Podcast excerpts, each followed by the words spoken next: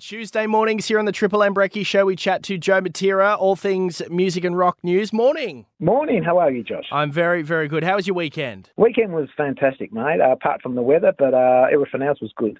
Absolutely. Now we've got uh, a bit, some big uh, things to talk about. What's Lenny Kravitz up to? I haven't seen, I haven't seen much of him since uh, he had that pant issue on stage where his pants ripped. That's right. yes, it's it's been a while. He's been pretty quiet, but uh, he's been working away. He's uh, actually just uh, last week released a new single called TK421, which is a sort of a, a pretty much a, funky sort of rock piece. Um, it's sort of the spirit in Prince, I reckon, when I heard it. But um, it's mm. coming from, um, it was released from his upcoming new album. So he's got a new album in the works. In March 15th next year, he's going to come out with an album called Blue Electric Day. So, um, right. and, the, and the thing about this is it's a double album. So he's obviously been busy um, with music in order to do enough uh, material for a double album. But uh, yeah, it should be, should be good, mate. But yeah, he's been pretty much quiet on the scene.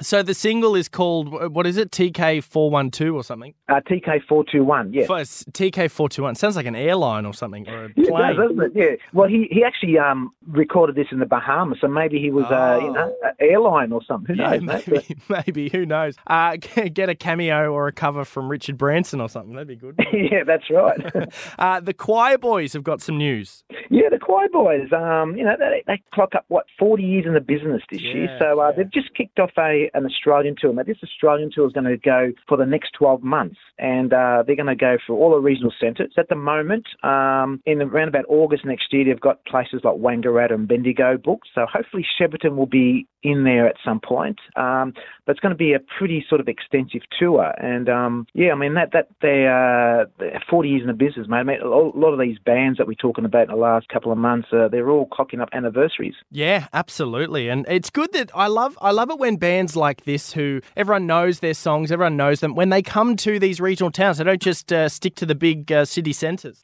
That's right, yeah, and I think that's that's important because you know the regional centres are really the backbone to a lot of these artists' careers because, um, you know, uh, during the course of their whole sort of output, they've um, built fan bases there. So you don't always yeah. go to Melbourne. You want to be able to sort of have these acts come to town. Absolutely. And uh, next one here, we've got uh, an update on John Farnham.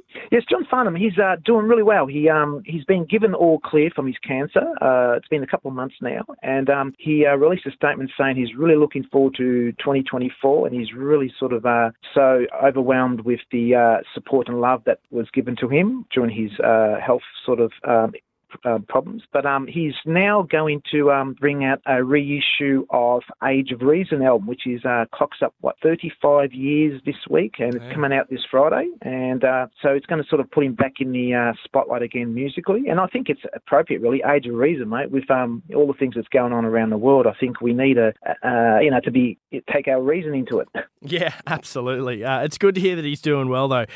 Diesel, what's going on with Diesel? Yes, Diesel, or AKA Mark Lizotte. He's um got a brand new album that just came out on Friday called Bootleg Melancholy, and uh, this album is very much uh, was recorded in his home studio, so it's very sort of raw and and uh, edgy. But uh, he's also going to be kicking off a tour, um, but not until January, and uh, hopefully uh, he, him too comes to some regional centres. But it's a great album. I mean, I've heard some of the tracks, and good to see him still in full force and firing on all cylinders. Absolutely, um, and hopefully he does come to some of these regional towns. We'd love to see him here.